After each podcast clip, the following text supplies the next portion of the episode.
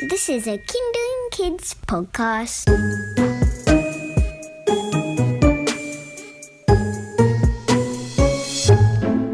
We're the Fact Detectives, and we love investigating cool facts about cool stuff. And to help us, we chat with some very smart grown ups who know all the cool facts about everything. Hey, Anika, is the sun a star? I reckon I can help you with that one. Hello, fact detectives. Hi, Tanya! Tanya Hill is an astronomer at Scienceworks in Melbourne. That's right. I love watching the stars at night and learning all about them too. Fact one. What is the sun? Is it a planet? That's an interesting idea. But no, the sun isn't a planet, it's a star. And guess what? The sun is the only star we can see during the day.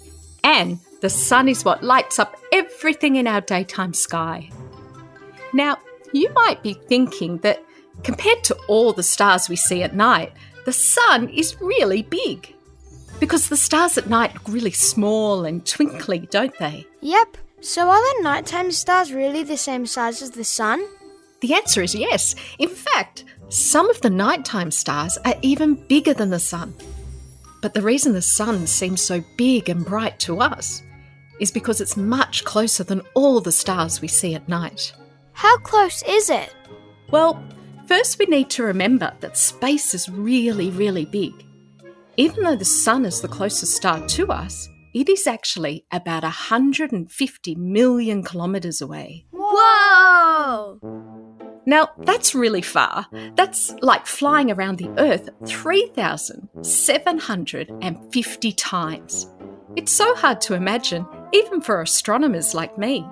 And if the Sun is our closest star, that means all the other stars we see at night are really far away. They can be hundreds of millions of kilometres away, or even trillions of kilometres. Wow! Now, as an astronomer, we have a neat way of talking about distances that can help us understand just how far away the stars are. Let's say your friend called and said, I'm at the park. Do you want to come and play? And you might say, Sure, I'll be there in 10 minutes. You're telling your friend that it will take you 10 minutes to walk from your place to the park. And if the park was further away, it might take you longer to walk there, let's say 20 minutes.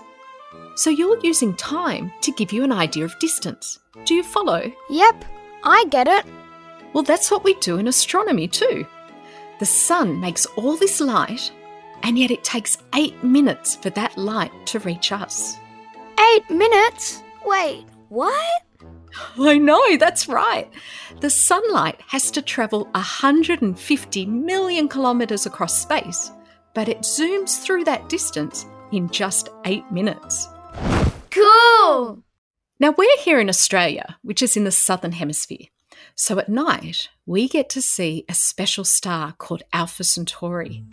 It's the closest star that can be seen in the night sky without using a telescope. It's a lovely bright star near a constellation we call the Southern Cross. The light from Alpha Centauri takes four years to reach us. So we say it's four light years away. Oh, we get it! So the Sun is eight light minutes away, Alpha Centauri is four light years away, and most of the other stars in the sky are a few hundred light years away. That means the light we are seeing from all those pretty twinkling stars has travelled such a great distance that it's taken hundreds of years to reach us. No wonder they look so small. Fact two. What is the sun made of? Is it made of fire or lava? Long ago, people did wonder if the sun was made of fire. And in drawings, the sun often looks very fiery, doesn't it? But no, it's not made of either of those things. You can't build a fire that's hot enough to match the sun, or one that lasts for long enough. After all, the sun has been around for billions of years. Also, the sun isn't made of rocks and it's not solid like the earth. Instead, the sun is a hot ball of glowing gases. We call it a plasma. And it's mostly made of hydrogen, with a bit of helium too. How hot is it? First, let me ask you a question. How hot is the hottest day you can remember? Ah, uh, 40 degrees. And that feels really hot, doesn't it? Yes. Well, at its core, the sun is about 15 million degrees Celsius. Whoa! that, that is hot! It certainly is. It needs to be that hot to create all the lovely sunlight that makes things nice and warm here on Earth. In fact, we couldn't live here without the sun. The sun also causes some amazing things to happen in our night sky. Have you ever heard of the northern and southern lights? We also call them the aurora borealis and the aurora australis. Yes! Aren't they the colours in the sky at the north and south pole? That's right. If you live in Tasmania or on the South Island of New Zealand, you might be lucky enough to see dancing waves of light that shimmer across the night sky. And if you live in the Northern Hemisphere, you can see the amazing northern lights in places like Finland, Norway, or Alaska. And that happens because of the sun. Remember how the sun is this hot ball of gas? Well, it sends out a constant stream of particles or plasma that we call the solar wind. When that wind reaches Earth, most of it is deflected around us because we sit all safe and snug in a bubble created by the Earth's magnetic field. But sometimes, some of the particles get caught in the magnetic field and they zoom up towards the Earth's north and south poles. When the particles hit the Earth's atmosphere up near the poles, they make the gases in the atmosphere glow, and that causes the shimmering lights. Cool! Fact 3 Why do we have a day and a night? Ah, that's because we're always moving. Right now, the Earth is spinning at 1600 kilometres an hour. Are you holding on? Can you feel yourself flying through space? No. no. Why can't we feel it? That's a good question. Have you ever been on an aeroplane? Yeah! Well, when the plane is cruising along in the air and you're relaxing in your seat, it's really hard to tell that the plane is even moving. It feels like you're just sitting still. But if you look out the window, you can see the ground below passing by. Oh, yeah! So, have you noticed how the sun seems to move across the sky during the day? It rises in the east and then sets in the west. Yes. Well, it's not the sun that's moving. The sun stays still, and it's actually the earth that is turning or spinning. When our part of the earth is facing the sun, it's daytime, and the sun gives us light and makes it nice and warm.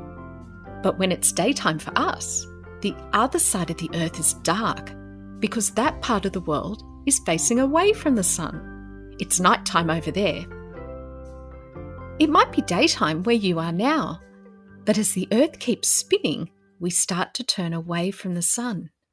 That's when we'll see the sunset and the sun will disappear below the horizon. And as we keep turning until we're facing away from the sun, that's when it becomes night and all the stars appear. Jasper, one of our listeners wants to know what happens to the sun when it's not sunny. The sun is still there doing its thing, we just may not be able to see it or feel its heat because of the clouds in the sky. The clouds block the sun. Just like standing in the shadow of a tree, it's darker and cooler than when you stand in bright sunshine. Now, clouds are made of water droplets, and when it's about to rain, you've probably seen them turn really dark and grey. That's because they're so full of water. And when that happens, most of the sunlight gets bounced back upwards, making the top of the clouds really white, but very little sunlight reaches the bottom of the clouds. And that's why they look so dark and even a little bit scary sometimes. Fact 4 Why do we get sunburnt? Oh, I've been sunburnt before and it can really hurt. Most of the light from the sun is visible light, which allows us to see. But the sun also sends out light that's invisible to us. Some of this light is called infrared, and we feel that as heat. And the sun makes ultraviolet light too. We often call that UV light. We can't see this light with our eyes, but it's there. And unfortunately, UV light has enough energy to get into our skin and do lots of damage. Oh no!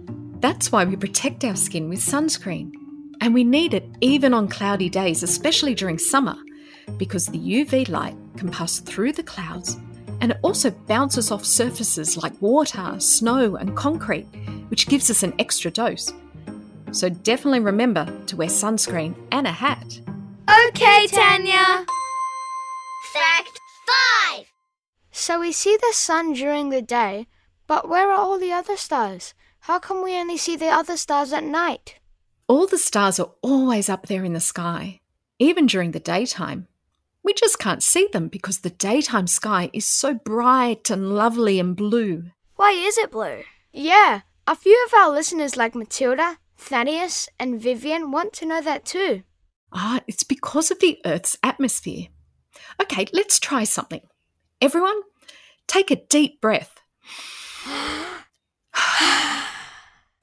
when we breathe in air, we're breathing in the gases that make up Earth's atmosphere.